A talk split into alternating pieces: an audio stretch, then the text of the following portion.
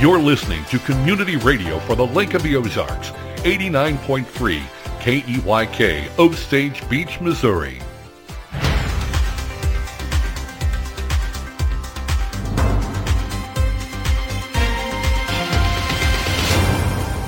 I'm Stacy Johnson, and this is your Lake Expo News Cut for Monday, January 16th. An Osage Beach man has been sentenced to 30 years in prison after pleading guilty to statutory rape. 30-year-old Marcuseo Devonte Simmons was sentenced for the statutory rape of an 11-year-old girl after she miscarried at home, and DNA testing identified Simmons as the father. He's been jailed since charges were filed in 2019. Another Lake of the Ozarks community moves to tax marijuana sales. The city of Laurie is moving proactively to tax any future marijuana sales. The Board of Aldermen unanimously approved putting the issue of a 3% sales tax for retail sales of adult marijuana use sold in the city limits on the April 4th ballot. Now, there currently are no such businesses or dispensaries in the Laurie city limits.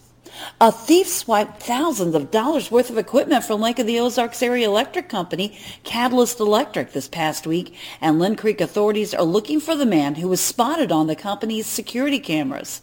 The theft took place just before 5 o'clock on Thursday, January 12th.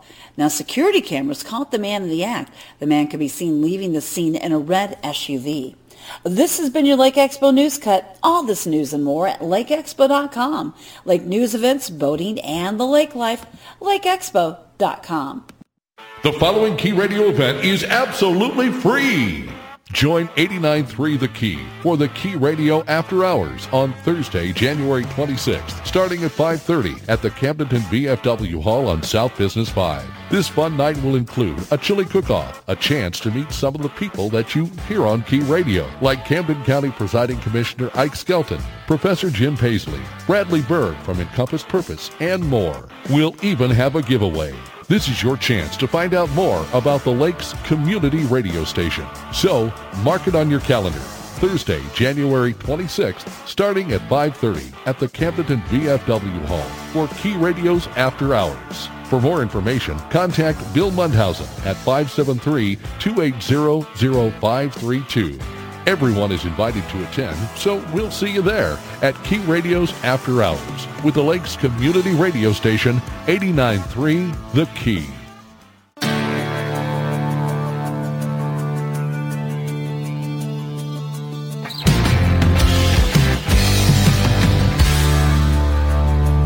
I'm Chris Schneider with your Key Radio Lake TV sports update for this Monday. What a weekend of pro football playoffs, huh? And it's not done yet. Still have another game tonight. Tampa at home to the Cowboys. Dallas favored by two and a half on the road to beat Tom Brady and the Buccaneers. Brady is 7 and 0 lifetime against Dallas. So that ought to be interesting. Elsewhere in the NFC playoffs, the Eagles had a bye. 49ers beat Seattle and the Vikings went down at home losing to the Giants. So next week it'll be the Giants at Philly on Saturday night and the Cowboy Buccaneers winner will be at San Francisco next Sunday afternoon. In the AFC, of course, Chiefs with the number one seed. They had the bye. The Bills beat Miami yesterday. Cincinnati slipped by Baltimore. On Saturday, Jacksonville came from 27 points down to be the Chargers. So next week on Saturday afternoon, the Chiefs will entertain Jacksonville. That is a 3.30 kickoff. The Bengals will be in Buffalo. They'll play that Sunday afternoon at 2 o'clock. So uh, the NFL playoffs off to a great start and again have another game tonight. High school football, Camdenton Lakers hire their new head football coach. Par Pitts takes over for Jeff Shore. Pitts was an assistant with the Lakers since 2014. Before that, he was head coach at Palmyra and Odessa and Troy. He also won two state championships as a Lakers player in 1986 and 87. College basketball over the weekend. Mizzou ranked number 20 lost at Florida, so they'll drop out of the top 25. MSU Bears beat Indiana State, so they are 9 and 9. St. Louis Blues busy at home against Ottawa tonight. Lake TV brings you five local lake area shows, and they're all greatness, including the high school basketball coaches show. Starting tomorrow, we'll be talking with first-year Camdenton Lakers head coach Daniel Edson. You can see that every day at 10:02, 202, and 602 on Lake TV. I'm Chris Schneider with your Key Radio Lake TV sports update for this Monday. A portion of the programming on Key Radio is brought to you by Adair's Wildlife Removal Service, offering affordable solutions for all of your residential and commercial nuisance animal problems. Adair's keeps the wildlife where it belongs, in the wild. Serving Camden, Miller, and Morgan counties. Online at adairs-animals.com or call 573-378-8739. 573-378-8739. Jumpstart the new year and increase your customer base by getting in front of hundreds of potential clients at the annual Home Business and Lake Living Expo. The 2023 Expo is scheduled for February 17th and 18th at the Regalia Hotel and Conference Center. In just one weekend, you can showcase your products and services to full-time and secondary homeowners while also networking with fellow businesses. Booth space is filling up fast, so be sure to reserve your spot today. Visit CamdentonChamber.com for full event details and to download your exhibitor application. If you're a member or prospective member of the Camdenton Chamber of Commerce, you need to check out the LEADS Group. That's L-E-A-D-S. It's business professionals meeting on a regular basis for an hour to share experience and referrals. It's a great way for new business owners to network with people in the know over morning coffee. Contact the Camdenton Chamber office for information at 573-346-2227.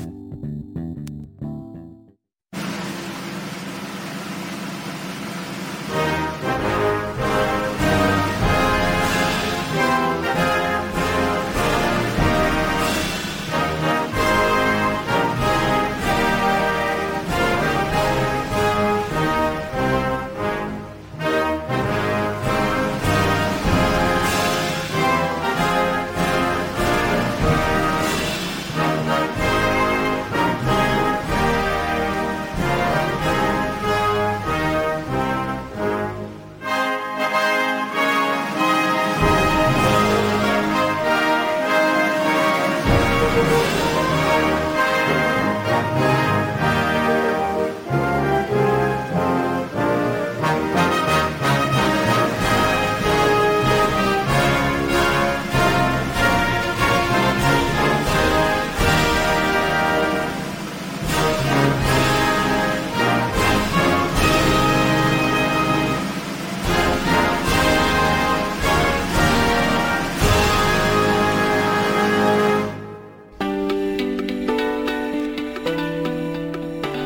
part of the solution. Join the lake's only community radio station, 89.3 The Key.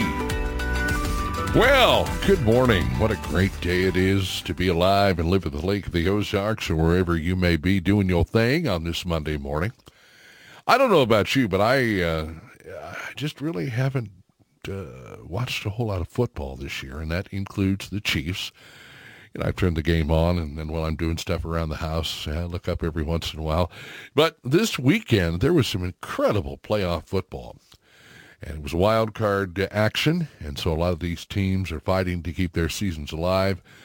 Uh, some great games. What was it? Um, uh, the Baltimore Ravens last night and the Cincinnati Bengals. That turned out to be a good game. I think I watched the Giants and Vikings game, uh, a little bit of the uh, uh, Miami game, and it was just some incredible football this weekend. And I think you know as you you get into the wild card portion of the playoffs, man, these teams, like I said, they're fighting for their seasons to continue. And just some great football this weekend if you had a chance to watch it. 63 degrees the expected high today. Some clouds, then becoming partly cloudy this afternoon.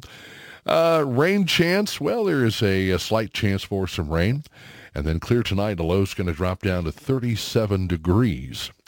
For tomorrow, sunny and 56, a low 41, rain and 52 on Wednesday. And it looks like, uh, at, at this point anyway, about a 90% chance for rain.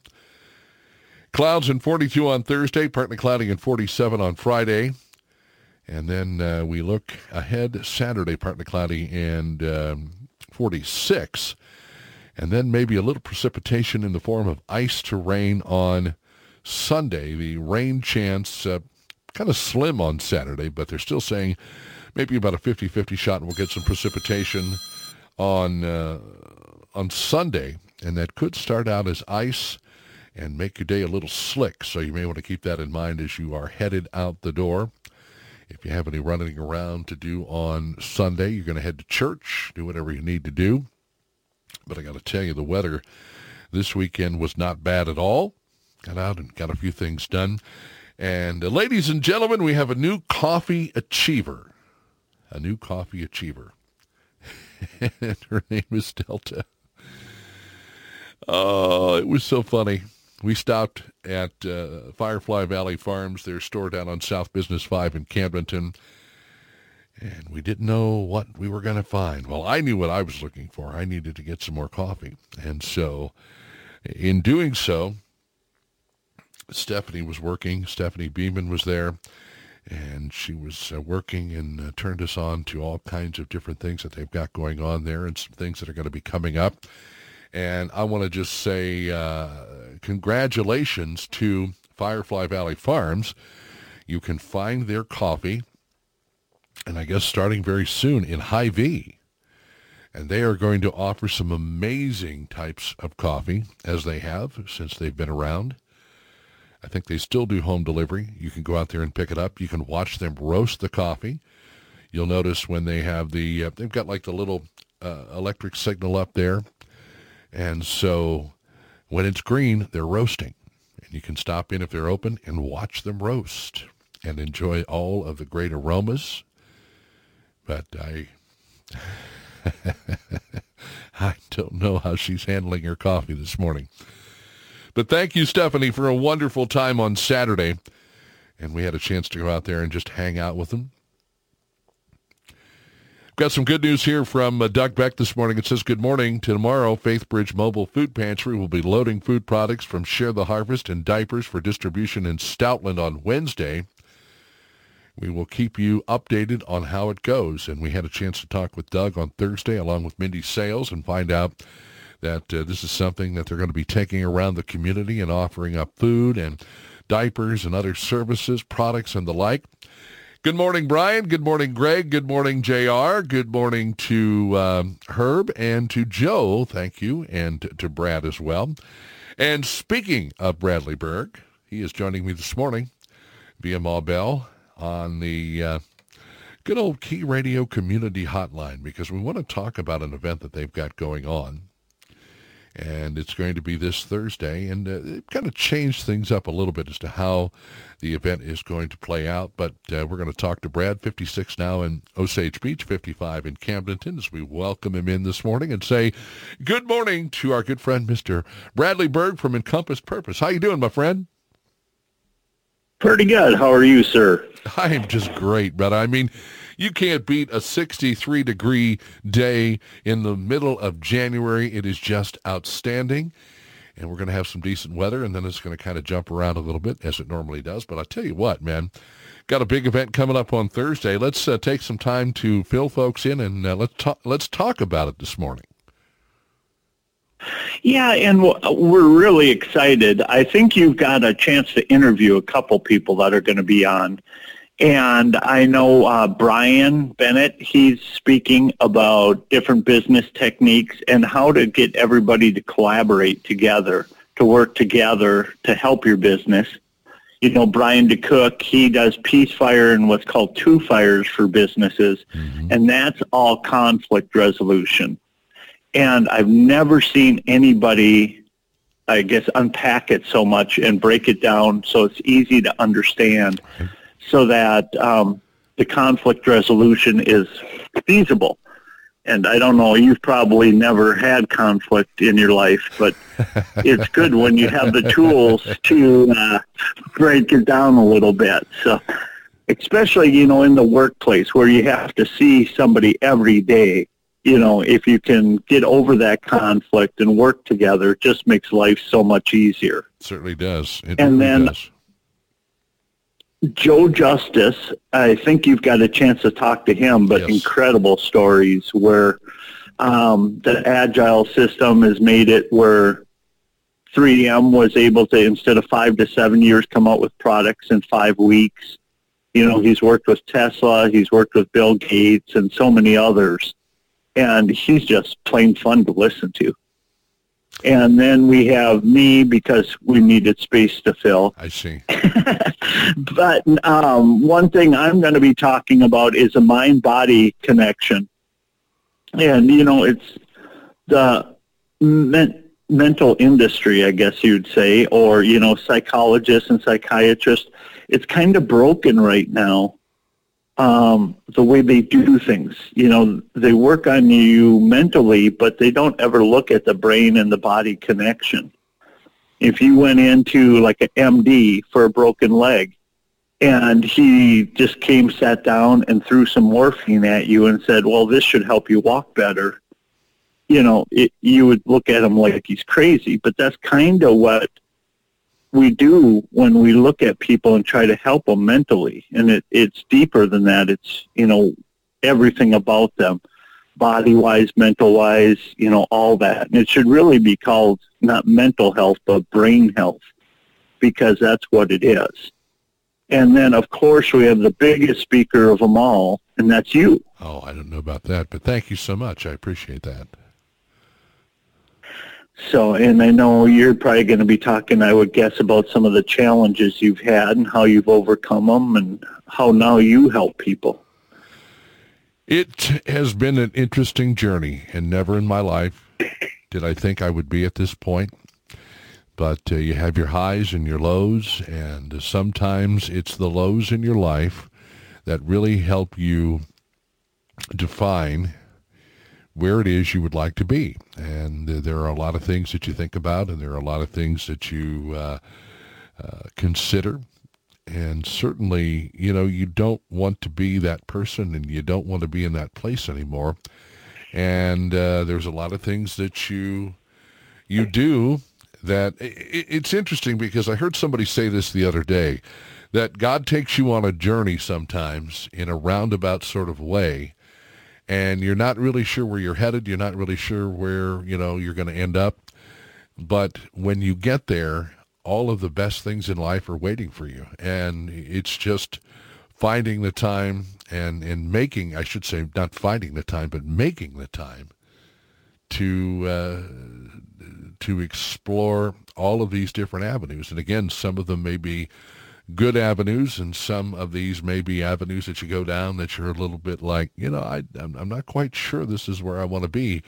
But you have to face the good as well as the bad in order to get uh, get where it is that uh, you want to be in life. And uh, like I said, it's uh, it's been an interesting journey, and so I'll talk a little bit about that on the uh, uh, on the event uh, during the event on Thursday. And I appreciate you giving me the opportunity to do it because, I, as I've said, Brad, you know, sometimes people just don't relate to what's going on in their own lives, and they'll hear something from someone else and say, you know, maybe that's not such a bad thing, or maybe that you know I am dealing with certain things and I thought I was alone, but you know, there's people out there that have gone through things similar to what I've endured and I just want to find myself and I just want to get my life back together and I just want to move forward. And uh, with the help of uh, a lot of people, including yourself, I've been able to do that. Yeah, and you know, it's true for me also, if you think about it, and I know you know this, but if it wasn't for a low point in my life, I wouldn't be doing what I'm doing. I would still be running Goodfellas. You know, but I absolutely love helping people and love doing this. And it's just getting worse. If I could talk about my Saturday for a second. Sure. Um, I got calls and I got to bed at four in the morning because I help people with heroin. I help people in a marriage crisis. I had to take somebody to the hospital um, with alcohol poisoning. I had to. Uh, there's another person with pills. it's just chaos right now with mental illness and the struggles people are having and they're self-medicating and it's not a good thing. Mm-hmm.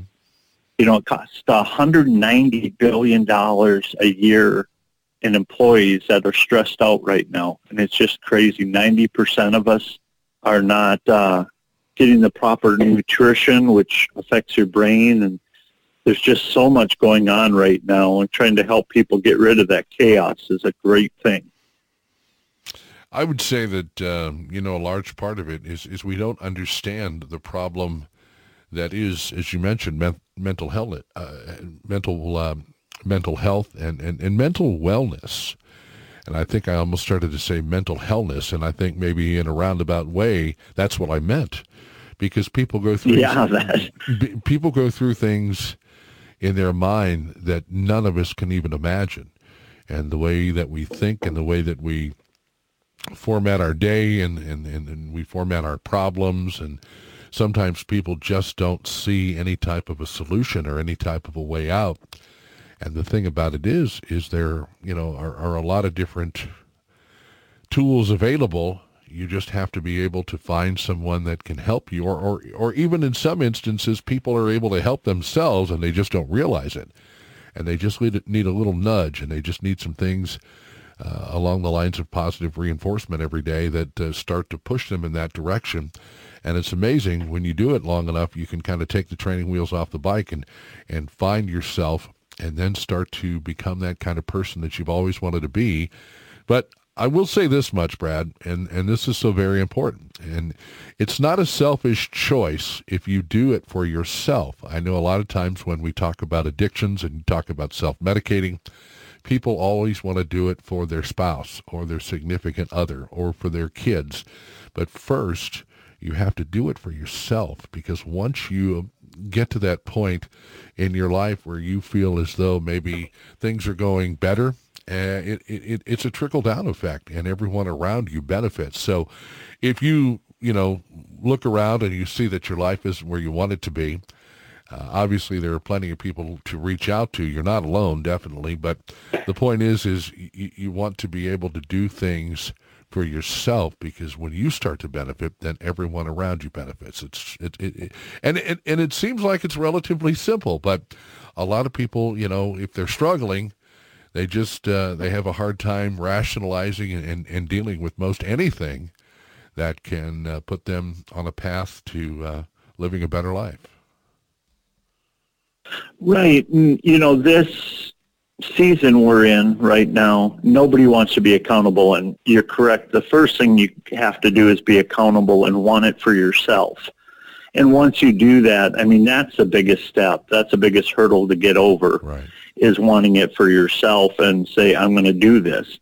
Once you do that, it gets easier. And the more, like you say, the more you practice, the more it gets easier. So, and I think that's, you know, this whole conference we're going to be having, it's no charge, so there's nothing holding you back there, and it helps your business and your life, and that's the whole idea behind it. So there's no reason not to listen to it. So. Yeah. yeah. Well, I think what we need to do now is uh, to put the information out there so that people can uh, be a part of what's going on on Thursday with Encompass Purpose all you have to do is email encompasspurpose at gmail.com with your email address and we'll add you to the videos. And then, or on Facebook also, Encompass Purpose, just go on there and leave your email address and we'll add you on and you can watch it. Like I said, there's no cost. And some of these speakers, you could never afford to go see. Joe Justice, for instance, it's $5,000 um, for him to speak. And so it's a chance to really learn and it's just a few hours to take out of your day and I, I guarantee there's stuff you're going to take away from it no matter who you are. So absolutely 100% true, my friend. And um, I thank you for taking the time to get all these people together and to give people an opportunity. And there's so many different things people can learn. When you talk about conflict resolution, especially when it uh, tends to be something in the workplace. You obviously want to be able to uh, go to work each and every day and get along with the people that you have to be with for a good portion of your days, Monday through Friday, sometimes more than that.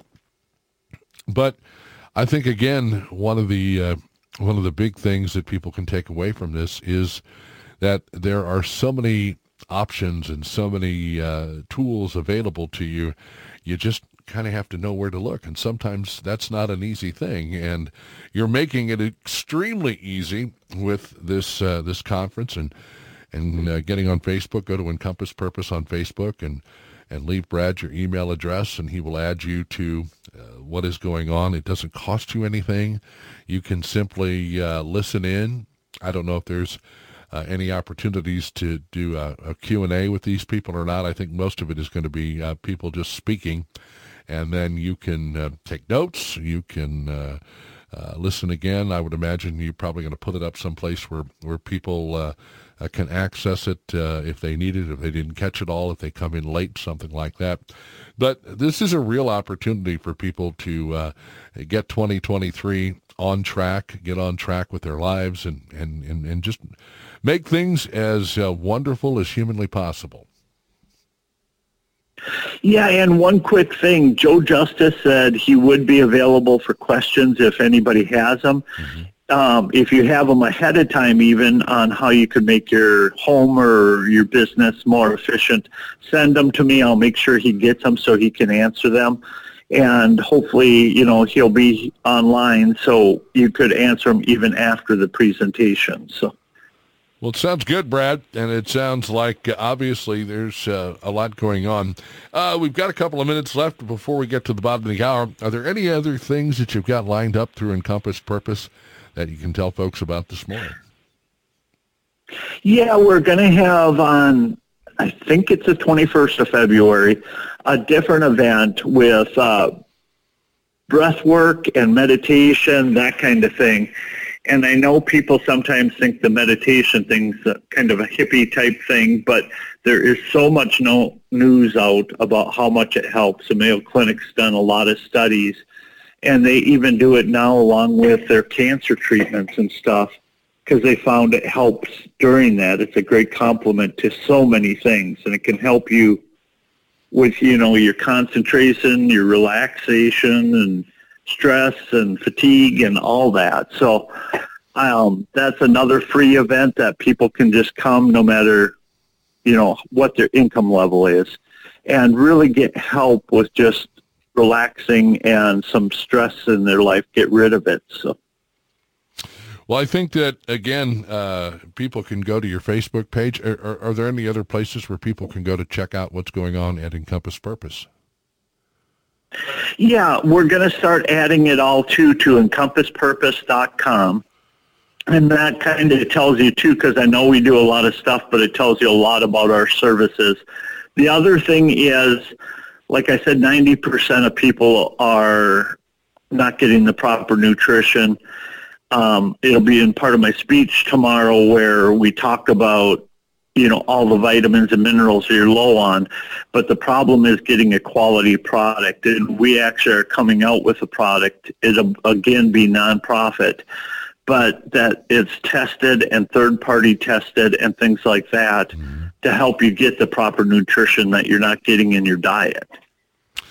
Nutrition is an important thing, and certainly when you are uh, uh, trying to uh, get yourself right, I guess if you want to call it, mentally and physically, nutrition plays such an important role.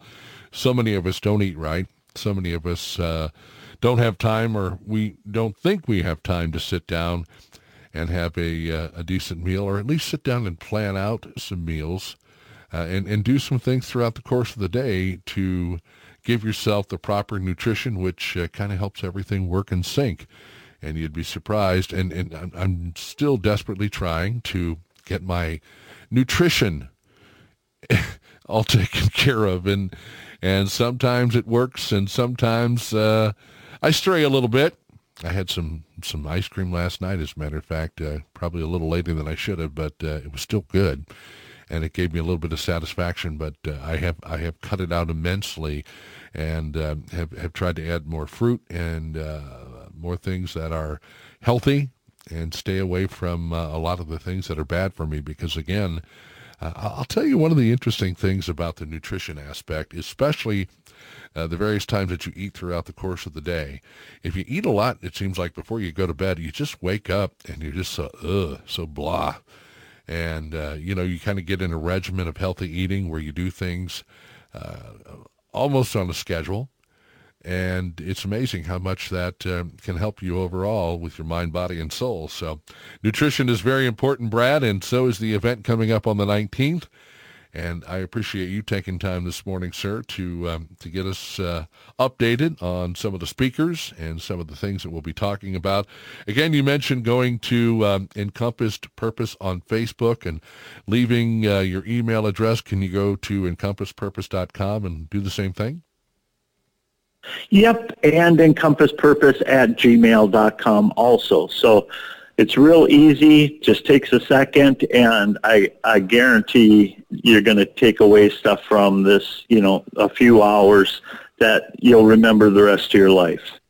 Well, I certainly appreciate your time, sir. Thank you very much. Look forward to participating on Thursday and um, keep doing what you're doing because you're helping people out, and it is certainly making a huge, huge difference.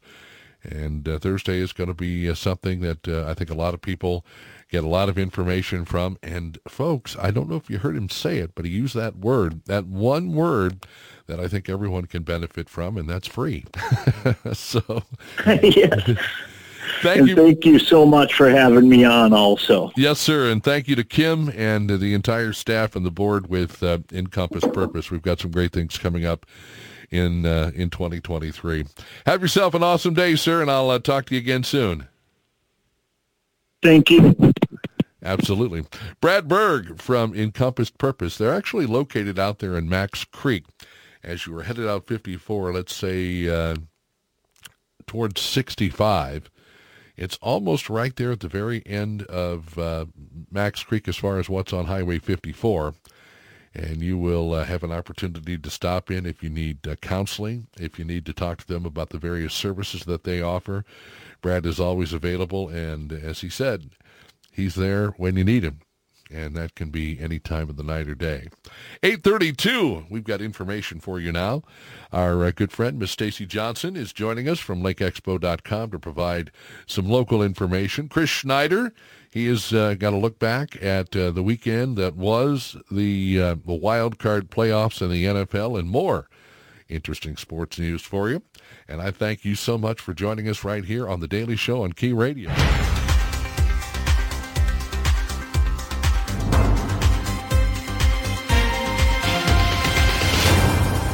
I'm Stacy Johnson, and this is your Lake Expo News Cut for Monday, January 16th.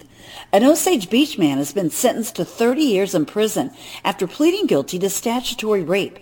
30-year-old Marcuseo Devonte Simmons was sentenced for the statutory rape of an 11-year-old girl after she miscarried at home, and DNA testing identified Simmons as the father. He's been jailed since charges were filed in 2019. Another Lake of the Ozarks community moves to tax marijuana sales. The city of Laurie is moving proactively to tax any future marijuana sales. The Board of Aldermen unanimously approved putting the issue of a 3% sales tax for retail sales of adult marijuana use sold in the city limits on the April 4th ballot. Now, there currently are no such businesses or dispensaries in the Laurie city limits. A thief swiped thousands of dollars worth of equipment from Lake of the Ozarks Area Electric Company, Catalyst Electric, this past week, and Linn Creek authorities are looking for the man who was spotted on the company's security cameras.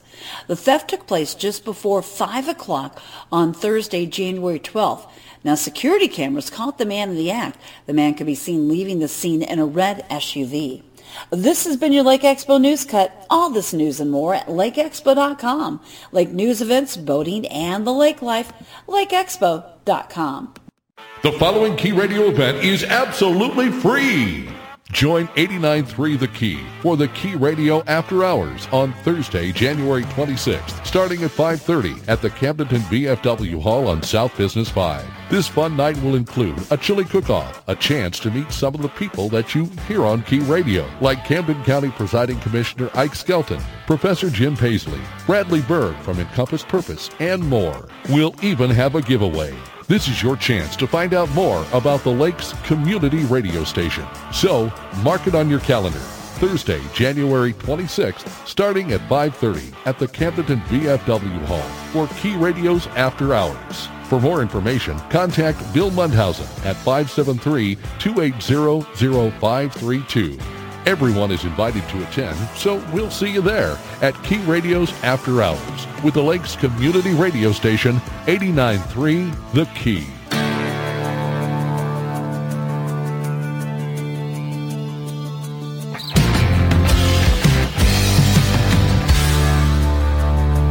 I'm Chris Schneider with your Key Radio Lake TV sports update for this Monday. What a weekend of pro football playoffs, huh? And it's not done yet. Still have another game tonight. Tampa at home to the Cowboys. Dallas favored by two and a half on the road to beat Tom Brady and the Buccaneers. Brady is 7 and 0 lifetime against Dallas, so that ought to be interesting. Elsewhere in the NFC playoffs, the Eagles had a bye. 49ers beat Seattle, and the Vikings went down at home losing to the Giants. So next week it'll be the Giants at Philly on Saturday night and the Cowboy Buccaneers winner will be at San Francisco next Sunday afternoon. In the AFC, of course, Chiefs with the number one seed. They had the bye. The Bills beat Miami yesterday. Cincinnati slipped by Baltimore. On Saturday, Jacksonville came from 27 points down to be the Chargers. So next week on Saturday afternoon, the Chiefs will entertain Jacksonville. That is a 3.30 kickoff. The Bengals will be in Buffalo Buffalo. They'll play that Sunday afternoon at 2 o'clock. So uh, the NFL playoffs off to a great start and again have another game tonight. High school football, Camdenton Lakers hire their new head football coach. Parr Pitts takes over for Jeff Shore. Pitts was an assistant with the Lakers since 2014. Before that, he was head coach at Palmyra and Odessa and Troy. He also won two state championships as a Lakers player in 1986 and 87. College basketball over the weekend. Mizzou ranked number 20 lost at Florida, so they'll drop out of the top 25. MSU Bears beat Indiana State, so they are 9 and 9. St. Louis Blues busy at home against Ottawa tonight. Lake TV brings you five local lake area shows, and they're all greatness, including the high school basketball coaches show. Starting tomorrow, we'll be talking with first-year Camdenton Lakers head coach Daniel Edson. You can see that every day at 10:02, 202, and 602 on Lake TV. I'm Chris Schneider with your Key Radio Lake TV sports update for this Monday. A portion of the programming on Key Radio is brought to you by our media partners at Lake TV. Winter, spring, summer, fall, Lake TV's got it all, including five local talk shows to keep you informed and entertained. You can also see local high school football in the fall and basketball in the winter. Watch Lake TV on Como Channel 90 or absolutely free on Roku or Amazon Fire and always streaming live at mylaketv.com. And if you haven't liked Lake TV on Facebook, be sure you do that too. This is Bill Munhausen for the What Makes Sense show on Key Radio. It's a biblical perspective without the pat answers that infect some of Christian talk. We're about solutions to most of life's issues, less theory, more answers, confront what is evil and champion what is good, extend grace to those who are still seeking. I investigate answers in politics, social issues, church, and more. It's what makes sense. In the 7 a.m. and 3 p.m. hours, check the schedule at keyradio.live. Hi, I'm pastoring elder Joe Botta from Graceland Church for Creation Expo. Our country was founded by those seeking freedom from tyranny. Consider the historic words of Thomas Jefferson who wrote, We hold these truths to be self-evident, that all men are created equal and endowed by their Creator with certain inalienable rights, among them which are life, liberty, and the pursuit of happiness. Our founding fathers searched the scripture for enduring principles realizing that God, not man, was the ultimate author of freedom. The Constitution of the United States of America represents much of the fruit of that search. However, today in the U.S., we find a secular society pretending our nation was not founded on Christian principles. The question is what believers ought to believe. Should we trust God as the final author of our freedom, or should we trust in freedom in and of itself? These 60-second messages are based on the book XPO by Bill Munhausen, available in Amazon Books. If you'd like to become a content provider, simply contact the Lakes Community Radio Station at 89.3 The Key. Well, it's 840, and we are happy to have you with us on this Monday morning, the 16th day of January, where the expected high is uh, set to hit about 63 degrees before it is all said and done. Looking at uh, current temps in and around the region, still holding steady at about 56 degrees in Osage Beach. And uh, Camdenton coming in a little earlier at uh, 52, 53. They're now up to 56 as well. As far as what to expect, we do have a wind advisory in effect. Skirt alert, if you will. Southwest winds at about 10 to 20 miles per hour. There is a slight chance of a rain shower. Otherwise clouds, then partly cloudy this afternoon. Mainly clear and 37 for tonight. Looks like uh, sunny and 56 tomorrow. Rain and uh, 52 on Wednesday. Uh, clouds and 42 on Thursday, partly cloudy and 47 on Friday, partly cloudy and 46 on Saturday, possibly a rain-ice mix as we'll start out uh, in the upper 20s, but there may be some precipitation in that forecast for us on Sunday. Early Sunday is what they're calling for. Uh, any ice that uh, does start to fall or form could very well uh, be replaced by some rain. We're looking for a higher 45 degrees on Sunday. Current uh, lake level at 657.83. Surface water temp at 550. I'm sorry, uh, river level at 551.56. Surface water temp at 41 degrees. Want to send out uh, congratulations. If you know Joe Grafman, I believe Joe got uh, engaged to uh, the young lady that he has been seeing for some time now. So uh, I don't know as far as if they've set a date or what, but congratulations, uh, Joe, on the engagement. Good news there.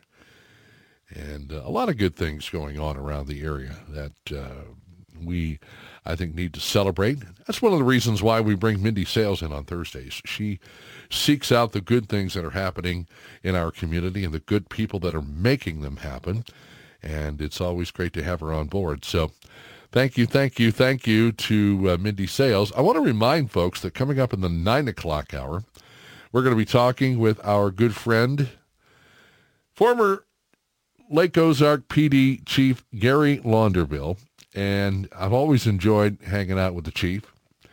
He is a great man, and he's done some incredible things. And uh, you know, his time, his tenure, if you will, as chief of the city of Lake Ozark uh, like any like any job has its ups and downs. While um, you have your good days, you have your bad days too. Uh, but we'll uh, talk with him and uh, find out uh, well, maybe some of the things that he remembers as far as maybe some uh, funny stories, some odd stories, maybe some things that he really remembers as far as being the chief uh, police for the city of Lake Ozark, and uh, we'll we'll find out maybe what he plans on doing uh, if he if he is going to remain retired and uh, and just take some time to enjoy life outside of law enforcement. Uh, but I think that's one of the things about law enforcement is when you are involved, it's seemingly like what do they say? Once you're a Marine, you're always a Marine. So once you're a member of law enforcement, you're kind of always a member of law enforcement. Sometimes you find yourself getting back into it in a way that uh, maybe you didn't expect. So Chief Launderville will join us in the 9 o'clock hour at about 9.10 on the program tomorrow morning. We're going to be talking with Greg Stoner from Ameren, Missouri. Greg is a pretty interesting guy, and he uh, keeps an eye on what's happening. And when I say around the lake, I mean literally around the lake with the wildlife and the plant life and uh, the various things that you'll find in the lake and some of the phenomena that uh, occur that maybe we understand or don't understand. Either way, it is uh, going to be pretty amazing to talk to Greg. Also, attorney Fawzy Simon. Uh, Fawzy recently attended a conference that dealt with marijuana. And of course, now that the uh, voters in Missouri have uh, said, yes, we would like to see recreational marijuana legalized. Uh, it does open uh, a whole new chapter in the uh, in the textbook for attorneys. They obviously have to be up on uh, all of the various laws. They have to understand uh, the rules and regulations surrounding recreational marijuana so that when somebody gets in trouble, or needs a little clarification, that they can handle it. So we'll uh, talk to Fawzy Simon again uh, tomorrow morning in the 9 o'clock hour. Also on the program, uh, Professor Jim Paisley will join us on Wednesday. Mindy Sales and Danny Ellison back on Thursday. Um, again, I don't think I'm going to be talking with Bev Allen. Um, we have another guest lined up. And I saw that uh, Janet Debs checked in. Excuse me, I think I swallowed a bug. Good morning, Harry. Um, uh, but I will let you know about our guest in the 8 o'clock hour on Friday. Dave Maupin makes his triumphant return on uh, Friday in the 9 o'clock hour as well. Some of the other folks that I've reached out to are city administrators from some of our uh, lake area cities and towns. Hope to have Gina Woods on the program. She is the city administrator from the city of Osage Beach reach out to my friend, Mr. Uh, Jeff Hooker, who's the city administrator from the city of uh, Camdenton. We want to include uh, Sunrise Beach, Laurie Eldon.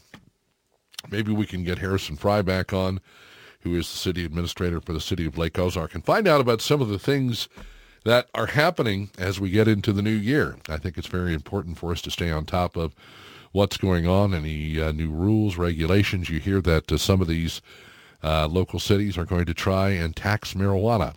We spoke of uh, recreational marijuana, and so I believe that there is going to be an opportunity in there somewhere for some of these folks to say, uh, well, hey, see what we can get from this. And, you know, the interesting part of this, again, right, it is still illegal on the federal level, but there are a number of states who have legalized it medically as well as recreationally. And uh, it certainly does bring up some uh, interesting situations. And I would uh, think that there are a lot of uh, questions out there that uh, people are asking. And so, again, tune in. Fawzy Simon, as I said, on the program tomorrow morning in the 9 o'clock hour to address some of those issues. If you have an issue, if you have a question or a comment or something you'd like to kick around, We've got some time before we get to the top of the hour. 573-633-5395. Feel free to uh, jump in here and uh, maybe bring something of importance to the table. If there is uh, someone that you'd like me to uh, possibly interview that you haven't heard on the radio for a while or maybe at all, uh, you can always uh, jump on the SRG Financial Advisors Key Radio in-studio live camera where you can see what's going on in our studio right here as we broadcast live from the world headquarters of SRG Financial Advisors. And uh, maybe drop me a topic. But boy, I'd love to talk to you this morning. So if you've got something on your mind, feel free. Again, 573-633-5395, the Key Radio Community Hotline. So the folks at pjmedia.com have uh, put out an article that says, here's how much federal spending must be cut to balance the budget. I can only imagine what the uh, number is, probably something staggering. Says here it's been more than 20 years since we had uh, last had a, a, balanced federal budget during the tenure of former Speaker uh, House Speaker Newt Gingrich. Will we ever see a balanced budget again? It's theoretically possible, but it would take tremendous cuts in spending.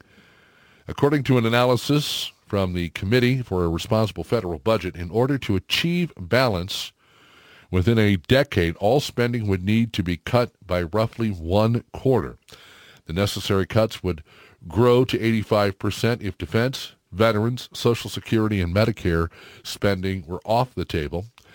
Uh, these cuts would also be so large that it would require the equivalent of ending all non-defense appropriations and eliminating the entire Medicaid program just to get it in balance, the analysis found.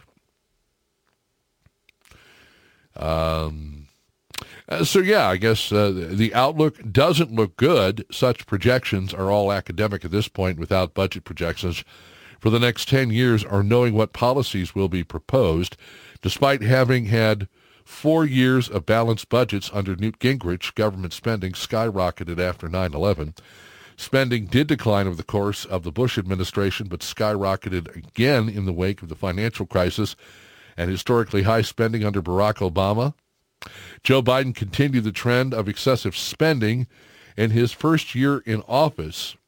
He proposed a massive $6 trillion budget for 2022, the largest in history, fueled mostly by spending for left-wing social progr- uh, programs, rather.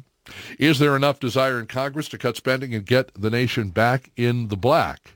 It says here that uh, I'm not convinced. I don't think most of us are. This is an article penned by Matt Margolis, who's the author of Airborne, How the Liberal Media Weaponized the Coronavirus Against Donald Trump, and the best-selling book, The Worst President in History, The Legacy of Barack Obama, and the scandalous presidency of Barack Obama.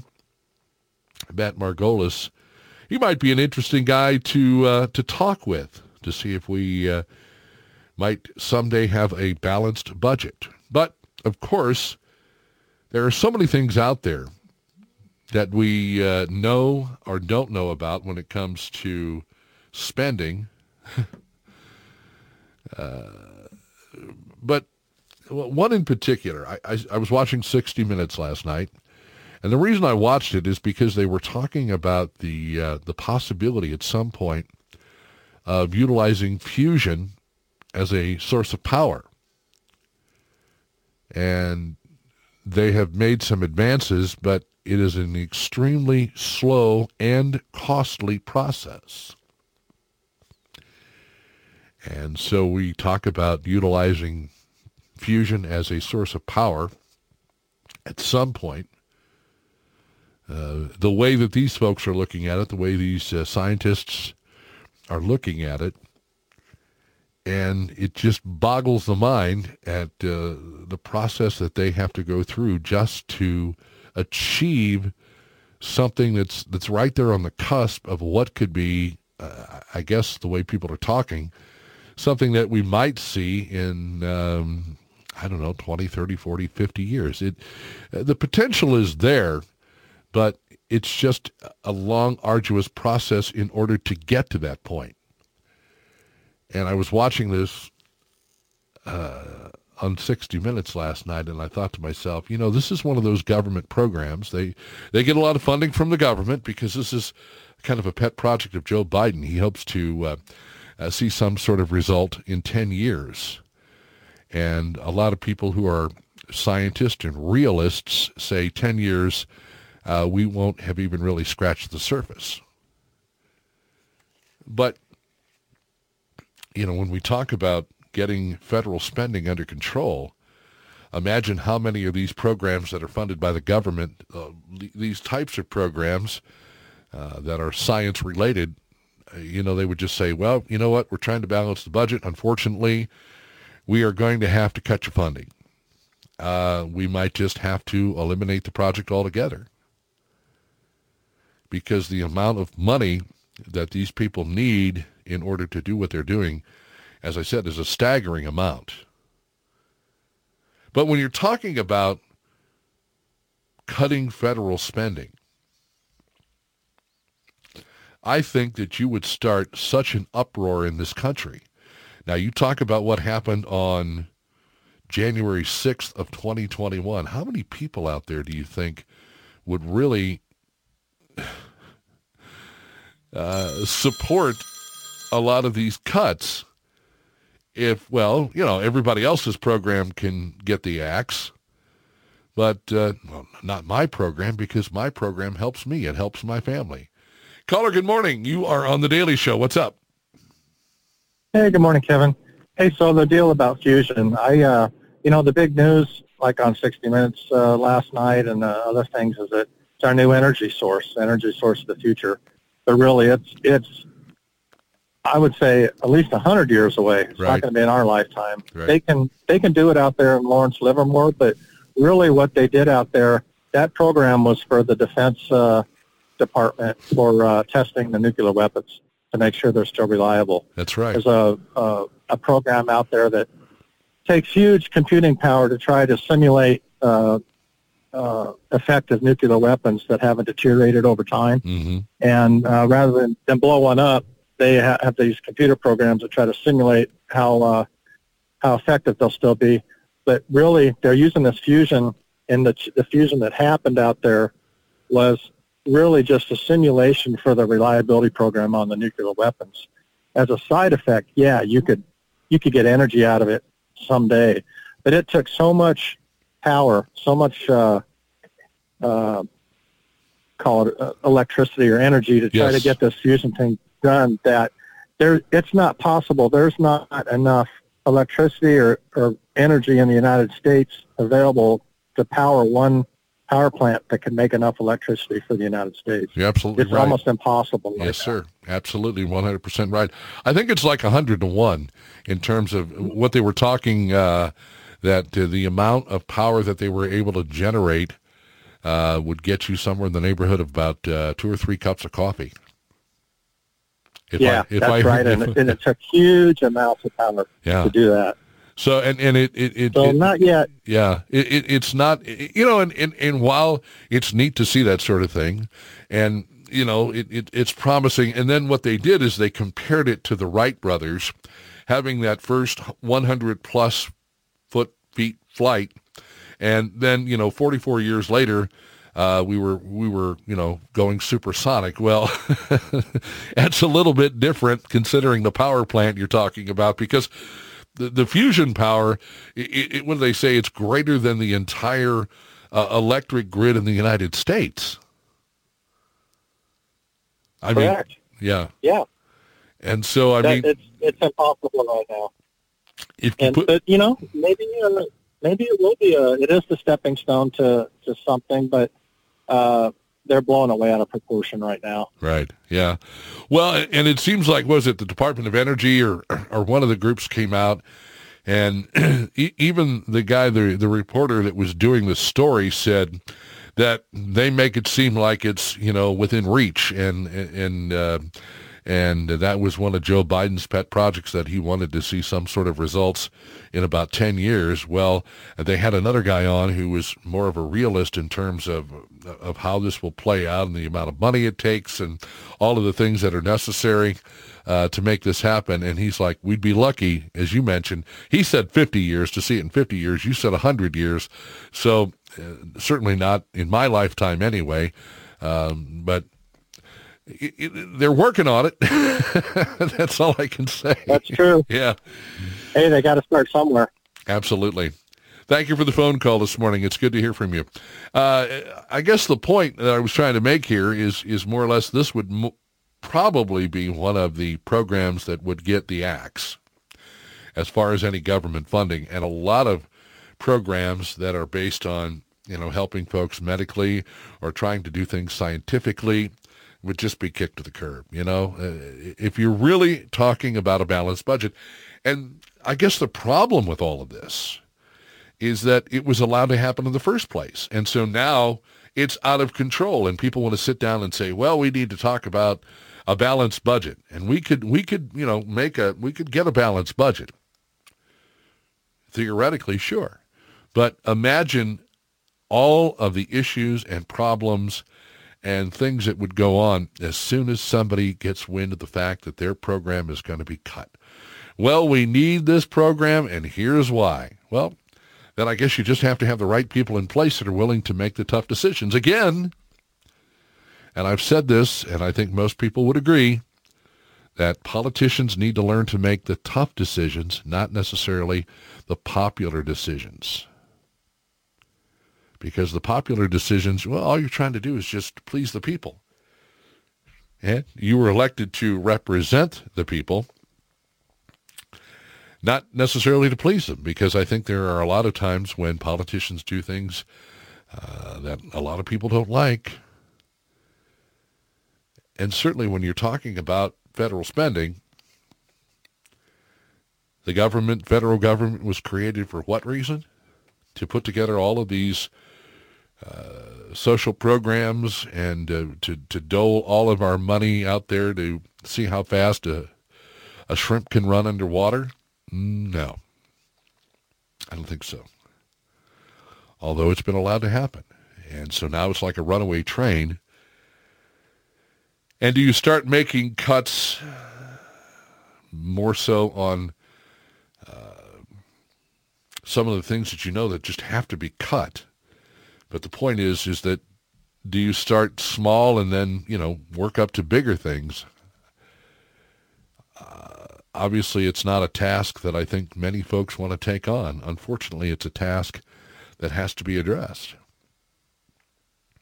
It better be addressed, and it better be addressed damn soon.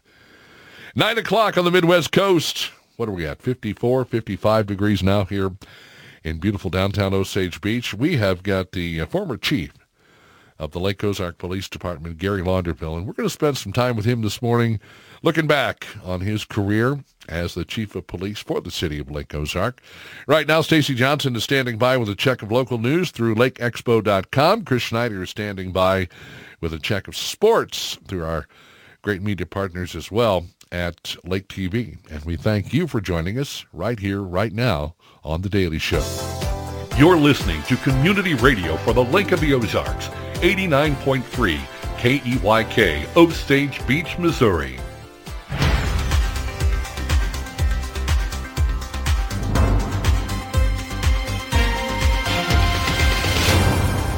I'm Stacy Johnson, and this is your Lake Expo News Cut for Monday, January 16th. An Osage Beach man has been sentenced to 30 years in prison after pleading guilty to statutory rape. 30-year-old Marcuseo Devonte Simmons was sentenced for the statutory rape of an 11-year-old girl after she miscarried at home, and DNA testing identified Simmons as the father. He's been jailed since charges were filed in 2019. Another Lake of the Ozarks community moves to tax marijuana sales. The city of Laurie is moving proactively to tax any future marijuana sales. The Board of Aldermen unanimously approved putting the issue of a 3% sales tax for retail sales of adult marijuana use sold in the city limits on the April 4th ballot. Now, there currently are no such businesses or dispensaries in the Laurie city limits. A thief swiped thousands of dollars worth of equipment from Lake of the Ozarks Area Electric Company, Catalyst Electric, this past week, and Linn Creek authorities are looking for the man who was spotted on the company's security cameras. The theft took place just before 5 o'clock on Thursday, January 12th. Now, security cameras caught the man in the act. The man could be seen leaving the scene in a red SUV. This has been your Lake Expo News Cut. All this news and more at lakeexpo.com. Lake news events, boating, and the lake life, lakeexpo.com. The following Key Radio event is absolutely free. Join 89.3 The Key for the Key Radio After Hours on Thursday, January 26th, starting at 5.30 at the Camdenton VFW Hall on South Business 5. This fun night will include a chili cook-off, a chance to meet some of the people that you hear on Key Radio, like Camden County Presiding Commissioner Ike Skelton, Professor Jim Paisley, Bradley Berg from Encompassed Purpose, and more. We'll even have a giveaway. This is your chance to find out more about the Lakes Community Radio Station. So, mark it on your calendar. Thursday, January 26th, starting at 5.30 at the Camdenton VFW Hall for Key Radio's After Hours. For more information, contact Bill Mundhausen at 573-280-0532. Everyone is invited to attend, so we'll see you there at Key Radio's After Hours with the Lakes Community Radio Station 89.3 The Key.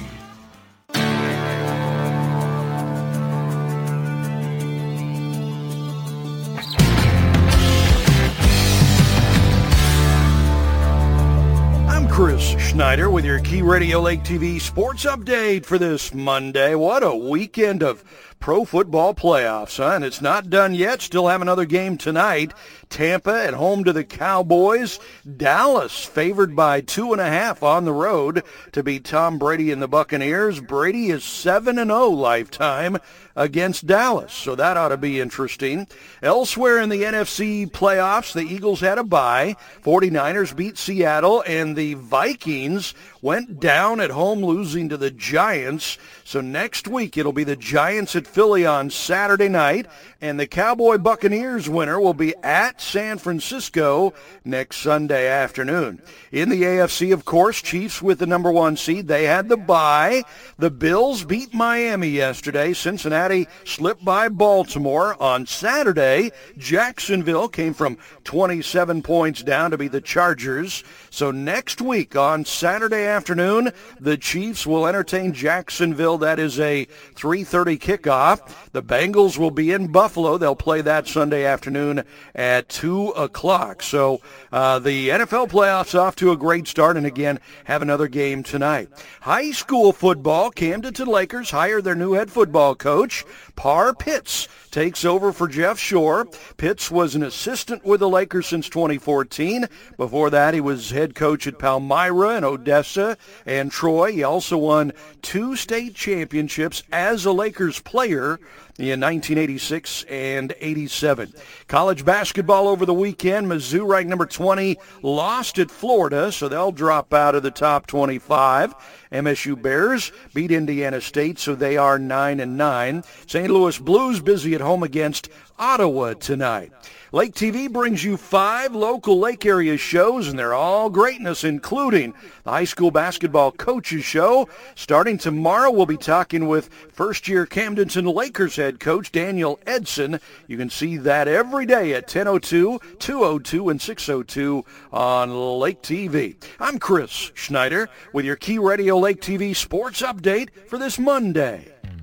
A portion of the programming on Key Radio is brought to you by Adair's Wildlife Removal Service, offering affordable solutions for all of your residential and commercial nuisance animal problems. Adair's keeps the wildlife where it belongs, in the wild. Serving Camden, Miller, and Morgan counties. Online at adairs-animals.com or call 573-378-8739. 573-378-8739.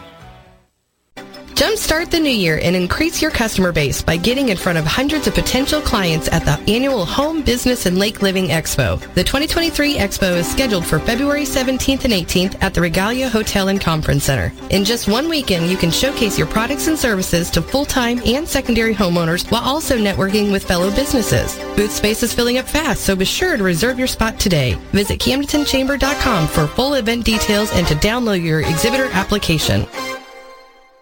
If you're a member or prospective member of the Camdenton Chamber of Commerce, you need to check out the LEADS Group. That's L-E-A-D-S. It's business professionals meeting on a regular basis for an hour to share experience and referrals. It's a great way for new business owners to network with people in the know over morning coffee. Contact the Camdenton Chamber office for information at 573-346-2227.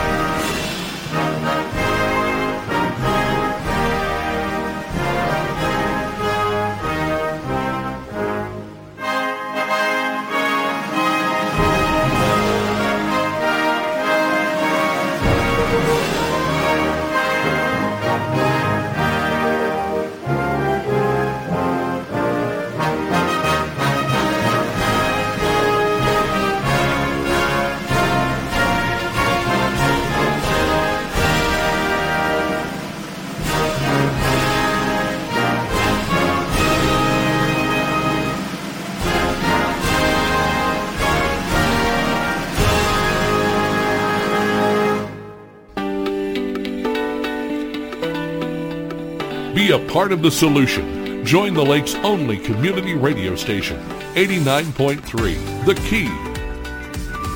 All right, 909, thank you so much for joining us here on this uh, wonderful, beautiful, outstanding day. It's a great day to be alive and live at the lake.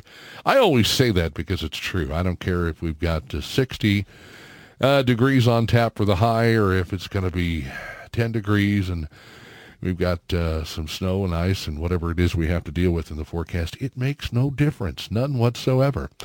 And it's uh, just a lot of fun to uh, to be at a place where we can enjoy so much. We've got so many incredible people, people that are always doing things. Now, you did hear the um, the message during the information break there at the top of the hour for our uh, Key Radio After Hours event which is going to take place on Thursday, January the 26th at the Camdenton VFW on South Business 5. Gets underway at about 5.30. We are just inviting folks out to find out more about Key Radio. So we thought we'd, uh, you know, do a little something, something with a chili cook-off. So if you're interested, you can get a hold of uh, Bill Mundhausen and Bill can uh, put you in touch with the folks that are going to uh, cook up some chili. We're just going to have some chili, have some folks come out and vote on it. We're going to have a giveaway. We're going to have some of the folks that you hear on Key Radio, Ike Skelton, Jim Paisley, uh, Matt Burns, Bradley Berg, Dave Moppin. If Dave wants to come out and speak, I don't want to keep anybody away from the microphone. I'll have a chance to uh, address the folks as well as uh, Bill Mundhausen and uh, we're just going to have some fun on the 26th and let folks uh, get to know Key Radio a little bit better. Uh, of course, we want to keep the lights on and the microphones working, so it takes donations. We'd uh, love for some business folks to come out and uh, maybe some individuals who would like to donate to the cause and uh, allow us to continue our mission.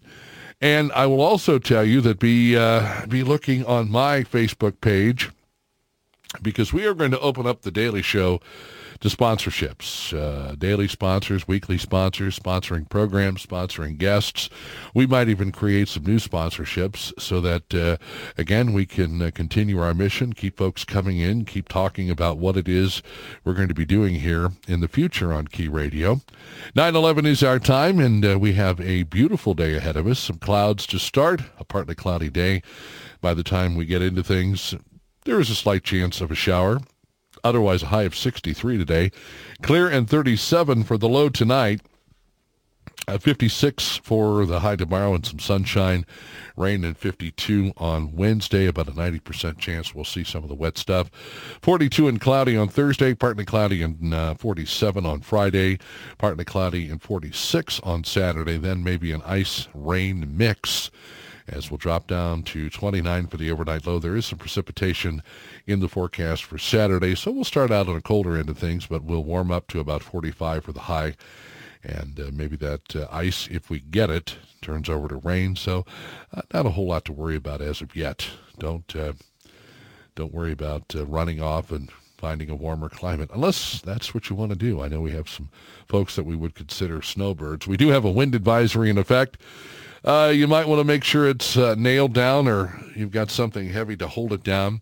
I like to say on a day like today when we've got those winds out of the southwest at about 10 to 20 miles per hour uh, that it is a skirt alert. So if you're wearing a skirt today, ladies, you might want to keep that in mind as well. 912. And uh, my guest in the studio, and my goodness, he looks he looks healthier already. the one and only Gary Launderville, who uh, is the uh, former chief of the city of Lake Ozark and uh, has probably reached the end of his rope, so to speak. Maybe, maybe not. Uh, but I asked him to come in today and uh, uh, share what it was like to be the chief and maybe share some interesting stories or some funny stories and maybe talk about his future and uh, what he's got lined up, if he will actually uh, step away from the job, as I had mentioned earlier, Chief. And, and a lot of people are always going to continue to refer to you as Chief. Yes, they will. Regardless, they Regardless of, of what you do or where you're at. And, uh, you know, uh, like I said, it's, uh, it's been an interesting run for you. You did a great job. A lot of people really appreciated your service to the city of Lake Ozark and will always appreciate it. And uh, as far as I'm concerned, uh, you know, you uh, you did a fantastic job, and And, uh, you know, I've, I've, enjoyed working with you off and on over the years. You bet. For, for a variety of different uh, reasons. Always great to see and have a few minutes to talk to you, maybe on a Friday night when they're doing hot summer nights or, of course, when the car show is in town and, and you and your department are taxed to uh, to the to to the taxed, but they were still fun events. Yeah. Yep. Yeah, and and you know that's one of the more interesting things I, I, I don't think a lot of people understand is when you have an event like a car show or a bike, certainly a bike fest. Um, your department really, you know, has to answer the call, and they've always done that. We have, yeah. Uh, you know, and eight years ago or a little over when I first started, I was baptized by Bike Fest. I think I started three days before Bike Fest. so that, that was my welcome. Right. And, you know, really it went pretty well. But I learned a lot just from that event. And Sure. of course, that's the biggest one because of the length of it. But a lot of fun. But yes, uh, you know, 16, 17 hour days. And it, it does tax not only the department, but we brought in other departments. Uh, Public Works had to help set up, Sure. do traffic control, things like that. Sure. I did traffic control at a car show one year. With a microphone in your hand too. No. I volunteered to help the chamber out, and so they said, "Well, we're going to put you down here, where the where the cars are coming down uh, Business 54 there, uh, right where the school is, and where the Rebel Arcade was." And I Oh. remember some gentleman stopping and rolling his window down, and he handed me an Illinois State Trooper patch, and Yeah. I, I I thought, well. Do you want me to wear this? So I don't. I don't know if it's going to change things or not, but I still have it somewhere I, in my box of memories that I've accumulated over the years uh, being in radio here at the Lake of the Ozarks. I thought that was really cool that he did that. But uh, you, uh, what is what is probably the one thing that you walk away from this job knowing uh, when it's all said and done? You know, something that. Uh, uh, you know, you, you just look back and you think, well, this is, and, and I don't know that there's one particular thing that sticks out in your mind. Probably not. No? You know, it's a culmination of things. Yeah. I put my heart and soul into it. Yes, you did. And I I really wanted to professionalize the department Mm-hmm. from when I first started there. Sure. Uh, I think we accomplished that. But Lake Ozark's a little different. And I've said this many, many times before that uh, with the strip down there, everybody wants to have the big events down there. And, and that put a strain on our department because we're not a, I still say we, they're not a big department. And, you know, the heat of summer, uh, every weekend seems like an event, it seems, on the, on the strip. But I think we gained a lot. We, we came a long way. I Total mean- number of officers that, that you had on the. uh, well, the including the chief, there's 14 positions. Right. And I think that was probably the biggest struggle over the last couple of years, not just Lake Ozark, but any department. Yeah. Shorthanded. Yeah. And when you have all those big events down there and you're shorthanded, that made it even more stressful. You have to learn to be able to maximize uh, the personnel, We did. the budget. Oh, the budget. Yeah. you know, I got to say, that's one thing in, in my eight plus years being there, we never went over budget. Mm-hmm. There were very, very few times that I ever had to go to the board and say, I need a little extra money. Right. Uh, we always found ways to make things happen. So, and, and in fact, I stopped in City Hall a week ago. I had a couple uh, uniform shirts left to turn in. Right. And They want those back, huh? yeah, thought I might keep one for a souvenir, but that didn't work out. No. No. But I, I stopped and saw the city treasurer, and I said, mm-hmm. I have to know. How did we end up on our end of the year budget?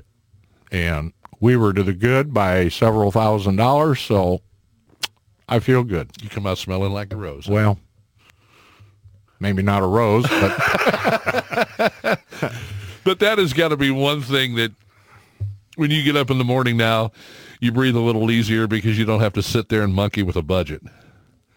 I can go to bed at night not having to worry about things. Yeah. I wake up in the morning, I get my cup of coffee, and you know it's only been a couple of weeks, but I feel so much more relaxed. Do you ever think you'll be out of it completely? No. No. Have you already Well- people contact you? Everybody told you me. said that and then hesitated. Everybody told me, Chief, you won't be able to walk away from this. No. Um, you know, and that's all I've done really for 42 plus years, and I Where don't have a lot of out? hobbies. yeah. Well, you have a lot of hobbies? No, I don't have. Oh, you will now. Uh, so with the new re- prosecutor in Camden County, Yeah. she reached out to me and said, "Would you consider maybe being an investigator?" And I said, "Not full time. No way. I'm I'm going to try and enjoy life a little bit." Well, would you consider contract and maybe part time? So that's probably in the works. Yeah. And I have a lot of admiration for Rochelle. And, you know, she was our municipal judge for a lot of years. And She's a wonderful lady. Um, she took on a lot. Yes. And she's just trying to play catch up and just wanting somebody to review cases that are backlogged. And so I said, I'll probably help you out, but a few hours a day, only a couple days a week, maybe. Well, let me ask you a question. Let's let's let's start this at the beginning because I don't know if a lot of people know your background and so maybe bring us up to where you were before you started with Lake Ozark. Well, I moved here from Iowa, and for 32 years, I was with the Buena Vista County Sheriff's Department. Right. Started out at the very bottom, lowly deputy. Uh-huh. Through the years, worked my way up through the ranks, and eventually was elected sheriff. And so when I retired as sheriff, we moved down here. But I had two years Use that before that. again. Pardon me? Use that word again. Yeah. Retired. I know. I've had quite a few friends, family remind me of that too. You rewire, retired once and didn't stay that way, and I, said, yeah, I just, I'm the type of guy I got to have something to do. Sure. And not that I don't have plenty to do at home, and a couple other properties I have, but I kind of like to have a mix of different things and keep life interesting. Right. So then you came to the Lake of the Ozarks Came here, to Uh, enjoy life. Yeah. Yeah. Bought our retirement home. Uh, of course, when we moved down here, we still had four girls at home yet. Oh. We had adopted seven kids over the years, so never been empty nesters. And so we still had four in school. Sure. And six months later, of course, the position came open in Lake Ozark, and I had no intention, none. But I had a neighbor across the street that him and I'd got to know each other pretty well in the six months that I did live here. That, mm-hmm. hey, that spot's open. You need to put in. They need somebody like you. And I said, no, I retired. I, I, I'm done with stress. And he kept after me for a month straight and just came off my back. I finally put in my resume. and of course, the rest is history. Sure. the rest is history, or so they say. But I don't regret one minute. I, I enjoyed my time in Lake Ozark. Yeah. You know, there were its moments, without a doubt, but uh, met a lot of great people. Yeah. Not just in Lake Ozark, but around the lake area. Sure. Sure. And a lot of your fellow Iowans live here at the Lake of the Ozarks. oh Ozarks. my, I, I was really shocked on how many Iowa people live down here. Yeah. It's amazing. You got that place down on the strip down there. Was it Lucky's? Where they're all there? There's a lot of Iowans that Yep. that, that frequent that particular establishment. Yep. Larry's a true Hawkeye fan, Is- just as I am. Yeah. Well, you know, Yeah, if you took away all the Iowa people that have moved down here or second homeowners down here, the population probably go down by half. exactly. no, you're you're probably right. I mean, it's well, they have the uh, what do they have the uh, Iowa Reunion Club or the Iowa? They do, and you know that's one thing I have not attended. Yeah. Well, maybe you'll And- have some yeah. time to do that. May- may- yeah, you're right.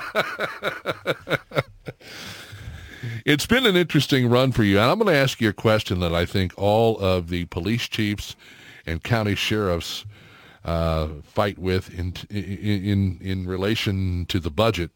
Um, gosh, trying to retain your officers, retention has got to be a huge nightmare for any police chief. Any well, I mean, we've talked to Tony Helms, and I've talked to uh, Todd Davis, and we've talked to a lot of the sheriffs and in, in the and the police chiefs around here, and certainly that has to be one of the biggest, uh, one of the hardest things uh, for you to work. That, that probably is. Yeah. Uh, you know, it's just not the pay. Mm-hmm. No doubt, Lake Ozark was towards the bottom of all the lake area departments as yeah. far as pay, but you just don't have a lot of young people today that want to get into that profession. And I think it's just the way the world has been for the last three, four years. And, well, really probably longer than that because when I first came down here is when Ferguson happened. Right. Eight plus years ago. And th- that, that was kind of the start of it. You know, a lot of these young men and women, uh, started questioning if that's what they really wanted to do. And it's kind of that domino effect since then. Sure. So it's not just the pay, but yeah, re- trying to re- retain good officers. Hopefully that's what you get to begin with, but you know that, that selection is getting harder and harder. Nobody wants to get into it. Well, you know, there's uh, that whole defund the police movement. Uh, how did you react when you heard that the first time when somebody was actually talking about defunding the police? I mean, it's like uh, your your budget is is probably paper thin to begin with, and then they're talking about defunding, and you're like, please, please, Lord, don't, don't, defund our. Don't defund well, I didn't know how they could Ozark. defund more than what we already were anyway. you know, Lake Ozark really did put forth a lot of effort trying to get the police department as much as we could budget wise, mm-hmm. but yeah, that defund the police thing that that had a huge effect on your bigger departments. Yeah. And and I think that trickle down effect from those departments down through the ranks to the smaller departments, it, it kind of took hold. And, you know, I, I know the state patrol is still looking and, and they're begging for people. And their pay and benefits are a whole lot better than what a department around here can offer. So. Sure. It's tough. It, it, it's amazing that uh, some of these police chiefs last as long as they do. It's almost like when you walk in, you sit down, you take a look at things, you're like, and uh, let's see, I, I, maybe uh, you know maybe I shouldn't have taken this job in the first place, but uh, you, you stuck with it for eight years, and that says well, a lot. You, you you have those thoughts, no doubt. And I'm sure every administrator, as the chief or sheriff, you know, has those thoughts on a weekly, monthly basis, you know. But as my wife told me once, you never back down from a fight. Mm-hmm. Don't start now. So I've stuck with it, and but it just got to the point where uh, some family members, a lot of close friends, started reaching 60, 65 and started having health issues. And I said, you know, you don't know when that might happen. Sure. And I want to enjoy life just a little bit, and I've got enough in retirement that uh, I, I figured I could pull the plug now and, and still get by. That's a lot of you know a lot of people think that that we live at the lake and everything you know every day's a play day. You know we get to go out and just uh, do whatever we want, jump in our boat, you know, uh, go fishing, go boating, uh, do whatever we want to do down here. And certainly if you work down here, that's uh, that's not the case. Yeah, I mean we came down many many years ago on vacation and did it for several years. My wife made the comment. This probably twenty years ago. She says, "I'd like to live here full time," and I said you know, there's a difference between coming down here and spending a week and having fun. Yeah. Or living here full time because then you got to work. Yeah. So I said, we might as well stay at home where we're happy and. But eventually, when we got close to retirement age, the first time, we said, this is where we want to retire because we did enjoy it so much down here and then uh, and then your neighbor wouldn't leave you the hell alone. Yeah, I still remind him of that every once in a while.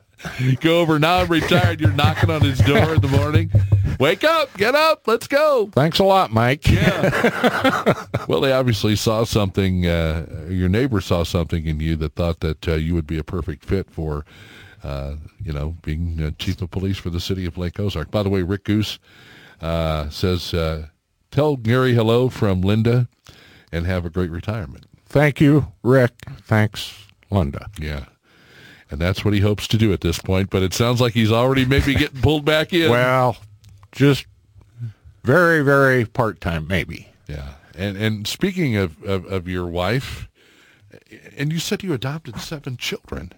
That's phenomenal. Yeah, we had four, and some good friends of ours were foster parents, uh-huh. and we also hosted three foreign exchange students, right. kind of in between. But our friends were foster parents, and we saw what a difference they were making for some of these kids. That's come from unfortunate circumstances. Absolutely. So we jumped into it, and we did it for 20 plus years. 120 some kids, and out of those, uh, seven of them we'd had for two, three years, and parental rights were terminated, so we adopted them. Wow, they they were like family already. So, so you've got uh, you got your hands full being the chief of police, and then on top of it, you know, you're dealing with. Uh, all those kids at home. That well, must, that must have been fun to come home to sometimes. That's where the wife came in. you know, she was the rock. She was the one that she was the glue that held everything together at I home. Cause, yeah, I was. You know, when you work some of those events on the strip, uh, you're not home. Yeah, you don't see her whole lot. You're go. You know, I'd go three, four days without seeing the kids. Wow. But she was the rock. She was the glue that held everything together and kept the ship running. So, kudos to her and kind of the unsung hero behind the scenes. Yeah. Well Yes, uh, that certainly sounds like the case. Uh, I'm interested to know, and we'll talk about this on the other side of the break, uh, what she had to say when you decided you were going to go to work at Lake Ozark and, and become the chief there full time. I can, I can only imagine. you know, really, really, she didn't have a lot of qualms about it at that point. Were you around the house too much, and she kind of thought you needed well, something? that, that might have been part of it. Uh, more recently, with this retirement, I think that's the case. yeah. She's already tired of having well, around so much. She says, I, you know, because my wife retired umpteen years ago and just kind of has her own routine at home and yeah. during the day. And right.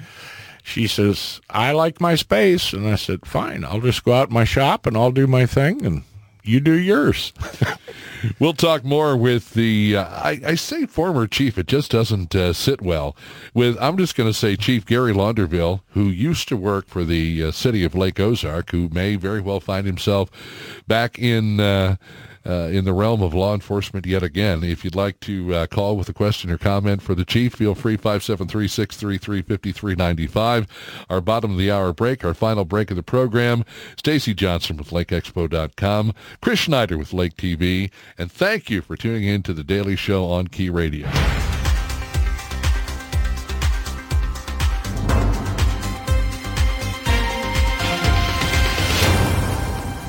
Stacy Johnson, and this is your Lake Expo News Cut for Monday, January 16th. An Osage Beach man has been sentenced to 30 years in prison after pleading guilty to statutory rape. 30-year-old Marcuseo Devonte Simmons was sentenced for the statutory rape of an 11-year-old girl after she miscarried at home, and DNA testing identified Simmons as the father. He's been jailed since charges were filed in 2019. Another Lake of the Ozarks community moves to tax marijuana sales. The city of Laurie is moving proactively to tax any future marijuana sales. The Board of Aldermen unanimously approved putting the issue of a 3% sales tax for retail sales of adult marijuana use sold in the city limits on the April 4th ballot. Now, there currently are no such businesses or dispensaries in the Laurie city limits. A thief swiped thousands of dollars worth of equipment from Lake of the Ozarks Area Electric Company, Catalyst Electric, this past week, and Linn Creek authorities are looking for the man who was spotted on the company's security cameras. The theft took place just before 5 o'clock on Thursday, January 12th. Now, security cameras caught the man in the act. The man could be seen leaving the scene in a red SUV. This has been your Lake Expo News Cut. All this news and more at lakeexpo.com. Lake news events, boating, and the lake life, lakeexpo.com. The following Key Radio event is absolutely free. Join 89.3 The Key for the Key Radio After Hours on Thursday, January 26th, starting at 5.30 at the Camdenton VFW Hall on South Business 5. This fun night will include a chili cook-off, a chance to meet some of the people that you hear on Key Radio, like Camden County Presiding Commissioner Ike Skelton, Professor Jim Paisley, Bradley Berg from Encompassed Purpose, and more. We'll even have a giveaway. This is your chance to find out more about the Lakes Community Radio Station. So, mark it on your calendar. Thursday, January 26th, starting at 5.30 at the Camdenton VFW Hall for Key Radio's After Hours. For more information, contact Bill Mundhausen at 573-280-0532. Everyone is invited to attend, so we'll see you there at Key Radio's After Hours with the Lakes Community Radio Station 89.3 The Key.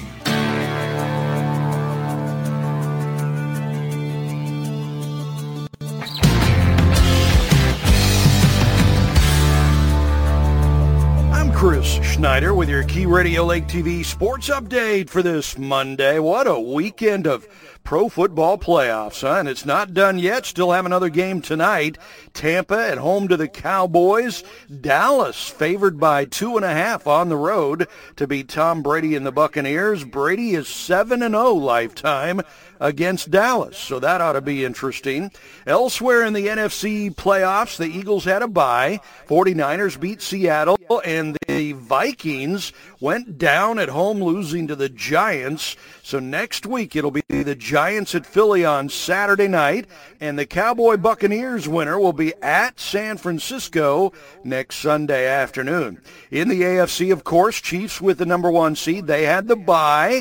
The Bills beat Miami yesterday. Cincinnati slipped by Baltimore. On Saturday, Jacksonville came from 27 points down to be the Chargers. So next week on Saturday afternoon, the Chiefs will entertain Jacksonville. That is a 3.30 kickoff. The Bengals will be in Buffalo. They'll play that Sunday afternoon at 2 o'clock. So uh, the NFL playoffs off to a great start and again have another game tonight.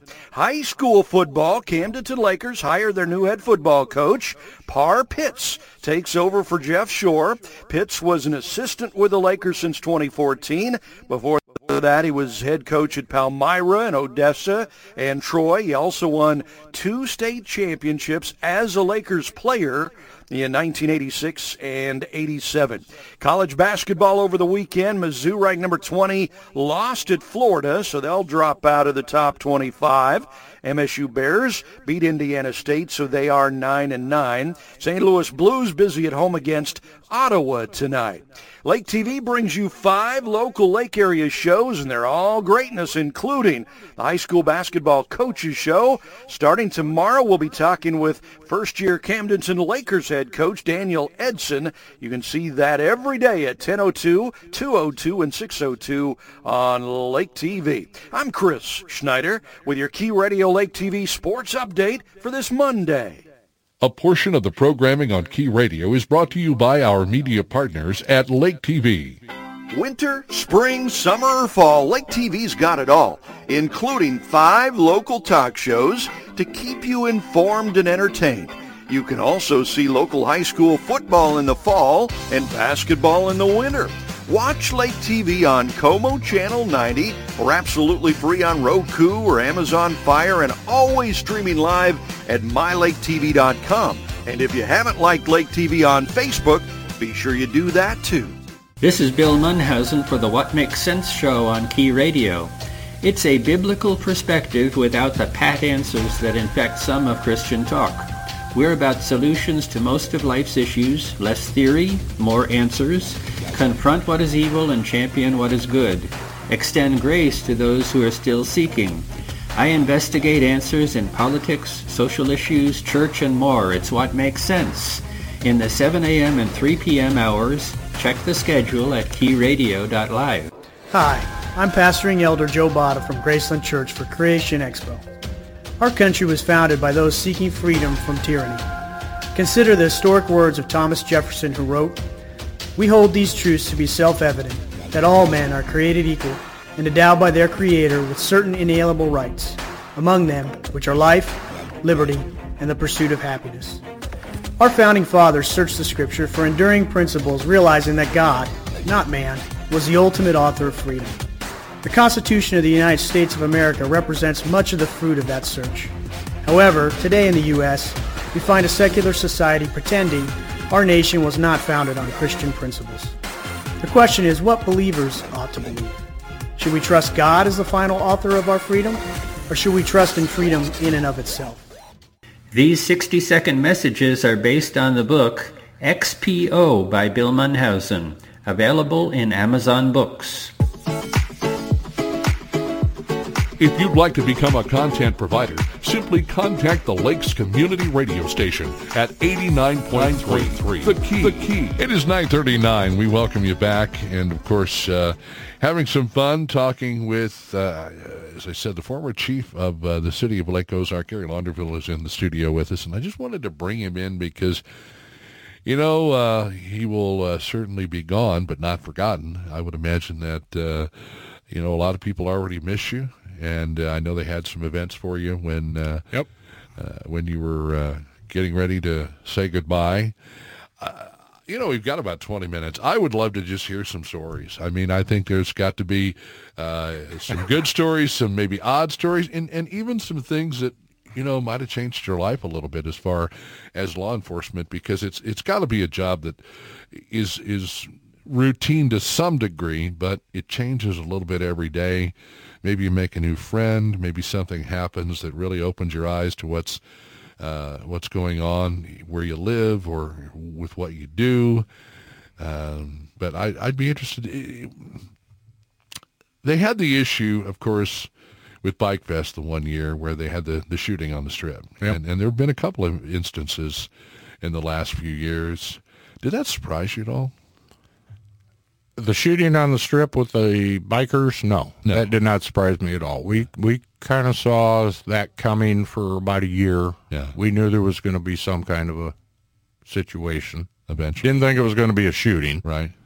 But uh, we kind of saw it coming. Yeah. It was building up.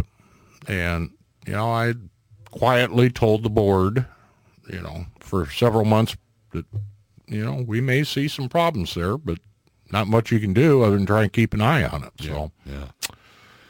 Was that something at all that uh, just kind of changed the uh, the face of the event in terms of how you uh, would plan for it? I, I think you always have to prepare for the worst, unfortunately, with what you do.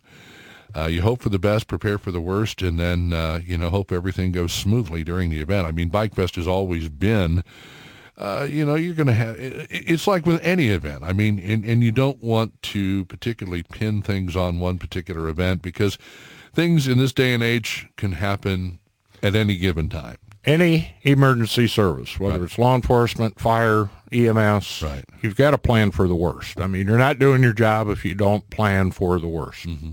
and hope for the best. And that's kind of how we looked at it in Lake Ozark for many, many years with every event. And of course, the last couple of years with the influx of people coming in. Uh, yeah, really. Almost every weekend seemed like an event. Yeah, yeah, absolutely. I can only imagine. And and I guess that would more than likely be something that you hear from all of uh, law enforcement around the lake area, even those uh, folks like uh, the Highway Patrol and and the Water Patrol, certainly seeing an increase uh, because this was, as I like to refer to it, uh, when COVID was going on, kind of the last bastion of hope. I mean, people saw what we were doing here and said, "Well, let's go there and have fun with those people." Yep, you know, and and you, there's good things and bad things with that, and uh, I don't think the lake was ready. We weren't prepared for the influx of people that came in. Uh, I think we're still seeing it today. Mm-hmm. Uh, just like the power outages, you know, a week ago. Yeah, a lot of that was due to weather, but some of that is uh, there's been a lot of homes built, and you know, the grid wasn't ready for it. Right. And they're working on it, but uh, there were, you know, water, sewer. Mm-hmm. I mean, there's just those infrastructure things. Uh, size of departments for, for law enforcement. Uh, we got a lot more people to deal with nowadays.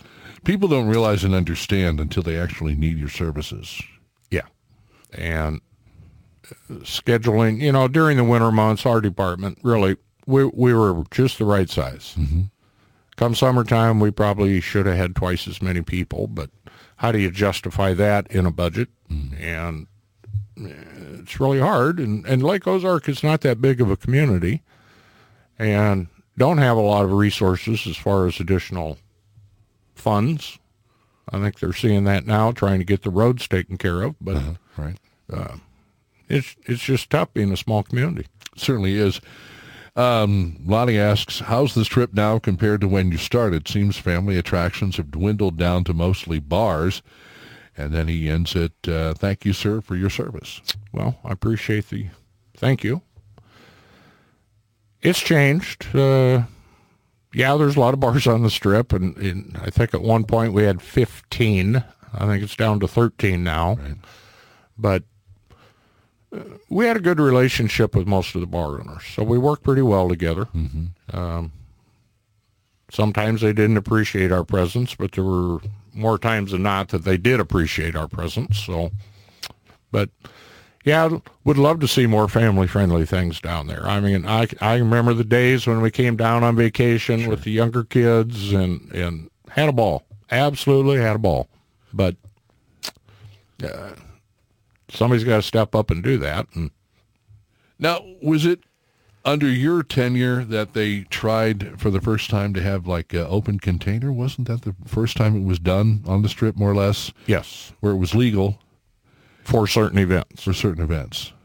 Uh, when I came here, there was no open container, and, and Johnny Franzeskos was the mayor at the time, and absolutely no open container. And, you know, he got upset with me quite a few times because we weren't writing enough tickets for open container. Yeah. I guess that wasn't how we operated. Mm-hmm. Uh, you know, give everybody one, two chances. They didn't learn after that, then yeah, we'd write a ticket. Sure. But we tried to be friendly to the tourists, but still maintain some order. You've got a job to do, but at the same time, you know, so many people don't realize and understand this, that just because you aren't oh gosh, I don't know, you you don't work for the chamber or you're not, you know, somebody who's always out there on the forefront, that we are all ambassadors for the Lake of the Ozarks. Absolutely. And how we treat people yep. is certainly something that they're going to remember. They're going to tell other people about. And, you know, somebody gets mad, somebody goes home upset, somebody's day didn't turn out like it should.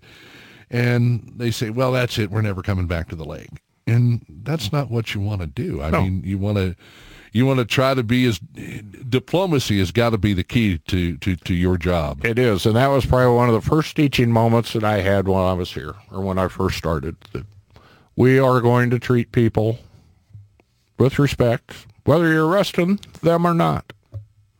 You're still going to treat them with respect, right? And I think over the years, some of those younger guys that started and, and tried to you know, put that philosophy in their head, uh, they learn from it. Yeah. And I could see the growth in those young officers, who unfortunately most of them have moved on, but it has made them better cops in the end.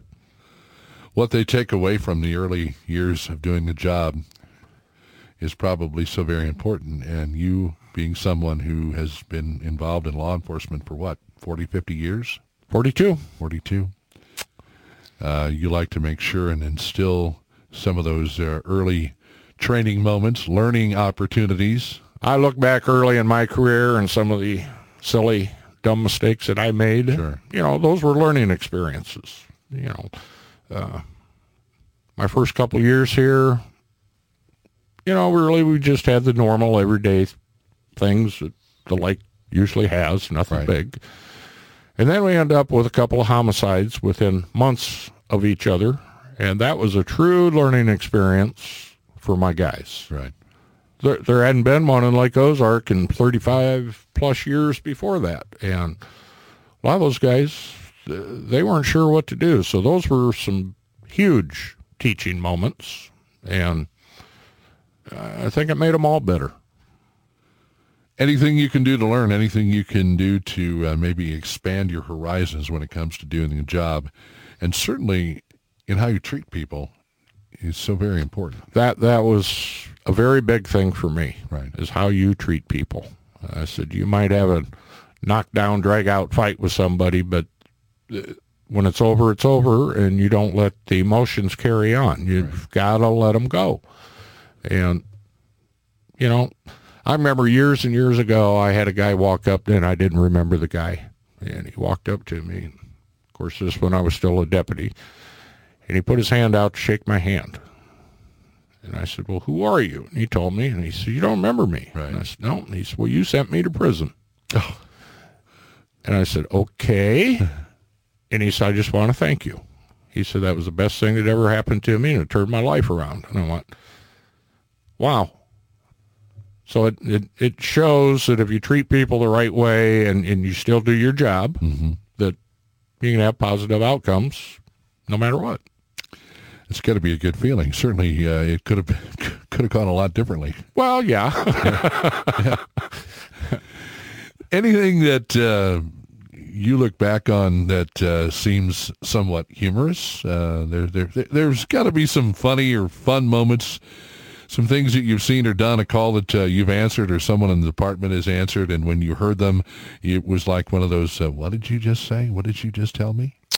Well, you know, in my eight years here, I can't say that I had a lot of those. Oh, yeah? Uh, of course, prior to that, did have few, but uh, the one thing that sticks out in my mind is I say with the homicide we had at the campground, but we had two different campgrounds with both. Right. But the second one at the Riverview campground right off 54 there, mm-hmm. We had just been out earlier that night, or I guess I had been with the guys. We had a accidental shooting in the parking lot at one of the bars, and it was accidental. So I'm just getting home, just getting in bed. I mean, really, I just was putting one leg in bed and the phone's ringing. And it's 11:30 at night. Yeah. And it's my lieutenant and he's just screaming on the phone and he's trying to tell me Riverview Campground and he can't get the the name out of his mouth. I mean, he's stuttering and I'm going, "What are you talking about?" And it was humorous at the t- not at the time, but it is now. We look back on it, but telling me that we had at least a double homicide and other people wounded and, and we don't have our suspect in custody. And uh, it, it took me a good minute to get the actual location out of it. it, it we joke about it now, but yeah. uh, look back, yeah, it was humorous, but not at the very moment. Anything um, any uh, odd situations you found yourself in? Uh, and I say odd, just something maybe a little out of the ordinary you didn't expect, or you kind of had to improvise, improvise on the fly, or well, I think being in law enforcement, you got to do that almost every day. Right. So, I guess what I would consider odd, most people probably wouldn't. There's just a lot of those everyday things that you handle on the fly, and got to be able to adjust real quick. And I guess to me, a lot of those don't seem odd. That's just everyday normal routine for a law enforcement officer. Negotiator, diplomat. Uh, you got to be a problem at all. solver. You, you got to be at all. Yeah, and then you have to run the department as well, and so you have to keep. It. But you know those... that that was the fun part about being the chief. Really, uh, I I guess I I like being hands on. I you can only spend so much time sitting at a desk in front of a computer screen, and, and I like more hands on. I mean, those big events, I'd love being down there on the strip. If I had to go stand out in the middle of the HH intersection to direct traffic, I was at the height of my glory. Yeah, I was having fun. Yeah, yeah, it just those kind of things, and I I will miss that. I think that uh, you know, uh, as far as I can remember, about every uh, hot summer nights that I've worked, I've seen you at some point, and uh, even if you were just strolling by and said hello and we shook hands, and you know, you didn't stay too long because you wanted to stay up on top of what was going on and make sure that. Uh, uh, you know things were running smoothly, and car shows and any other event, I'd you know see you for a couple of minutes. We'd chit chat, catch up real quick, and yep. and off you'd go. Yep. And uh, I, I, think that's great to see you out there in the midst of things. I, I, mean, I don't necessarily know how many police chiefs or sheriffs like to, to be out there in the in the thick of things, but I would imagine once you get into law enforcement, it is almost uh, hard to not want to be in the thick of things and see what's going on and, and be there by your. Uh, well, your I think officers. you stay in touch with reality that way, right? And if you're the one sitting in that chair making those decisions about how the department is run and how things are done, yeah. I think you should be out there with the guys and you can make better decisions that way. You know, uh, sometimes leading by example is is quite a sign of respect. And uh, you know, your your uh, your officers look at you and say, "Well, if he's willing to do it, come on." Yeah, yeah. And and I've had officers that, Chief, appreciate you coming out and helping with this or with that. And I said, well, I may carry the title, but we all have the same job to do. So I'm here. Yeah. You need help? Call. Right. I'm listening to the radio. I'll be there if you need it. And I'm sure they appreciate uh, appreciate seeing you out there doing your thing right alongside of them, and it makes all the difference in the world. So you've uh, quote unquote retired to some degree. What uh, what are you going to be doing? You said uh, you go out in your shop. What it is? What, what do you do out in your shop? Oh, my wife and I we have this. Well, I guess I call it a sickness or an illness of antiques. Oh yeah, not junk, but antiques. There's a difference. And I love antique furniture. Okay, not the small piddly little stuff. And I enjoy buying some stuff that needs a little TLC and taking it all apart, putting it back together, refinishing it, whatever. And I probably got four big pieces in my shop right now that need attention. I bought an old wooden canoe that some gentleman made on his own, mm-hmm. didn't quite get it finished. And so that's one of my projects I want to get done this winter. And we're not going to use it. I mean, I don't know if it'll float in water or not. But with the style of house that we have, I I have a big covered patio, right? And we're going to hang that up, and but I want to get it looking nice and get it finished. So Absolutely. Just got some of those, and of course, we bought a place a couple years ago that's 18 acres outside the city, and most of it's wooded timber but I still got plenty to do out there. That'll keep me busy. Yeah. Not so much this time of year, but uh, just got plenty of other things. We have a vacation rental house out on HH, and definitely during the summer that keeps us. Busy. I was just going to say, yeah, that was uh, that's probably uh, a project all, all on, on, its own. Yeah, and and that was part of the problem probably the last couple of years, uh, trying to juggle the chief's job and trying to take care of the vacation rental because my wife and I try to take care of most of that stuff ourselves sure. instead of hiring it out. Sure. And it got to be a little taxing the last couple of years, yeah. and that that was part of my decision making process too, as far as retirement. Do you feel like uh, you know? Do you, do you, I guess you know, getting into antiques and things like that. Do you ever watch uh, Antiques Roadshow? I'm sure you do. Oh yeah, yeah, yeah.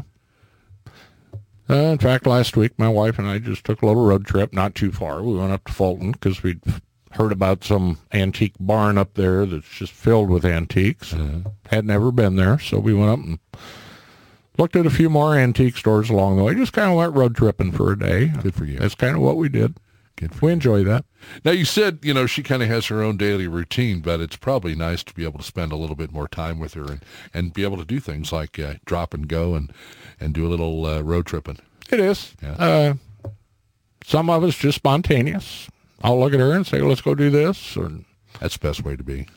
You know, the first couple of weeks, and and really that's all it's been so far. But uh, I just had a lot of appointments set up for stuff I was not able to do while I was chief. I mean, there just wasn't time. So get these next week or two out of the way, and uh, hopefully I'm caught up on things that I probably should have been caught up on before. But uh, we'll go from there. It's only been a couple of weeks, but what do you miss already? I miss being around the guys. Yeah. I, not just not just within the police department. I had a good relationship with everybody in City Hall. Right. Of course, we're upstairs. City Hall's downstairs, but great relationship. You know, I consider a lot of those people friends, mm-hmm. and you know, Rick you know, said hi from Linda. Well, Linda used to be our treasurer at the city and enjoyed working with her. And it was just those relationships that we formed over the years with people. Just good people.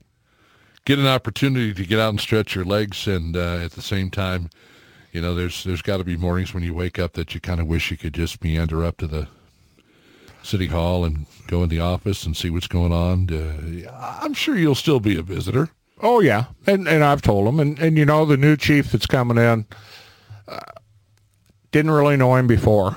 I'd seen him in a couple meetings, right. you know, over the last year or so, but uh, got the opportunity to sit down and talk with him for about an hour and a half one day, and and when I knew he was probably going to be the selection, great guy. I mean.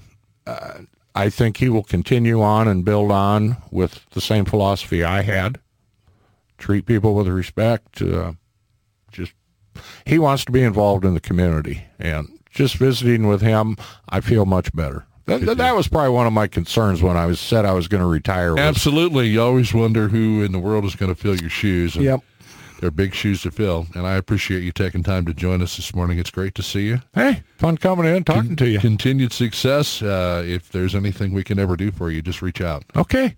Congratulations. Appreciate it. Thank, Thank you. very much for being a great, uh, great chief of uh, the city of Lake Ozark. 89.3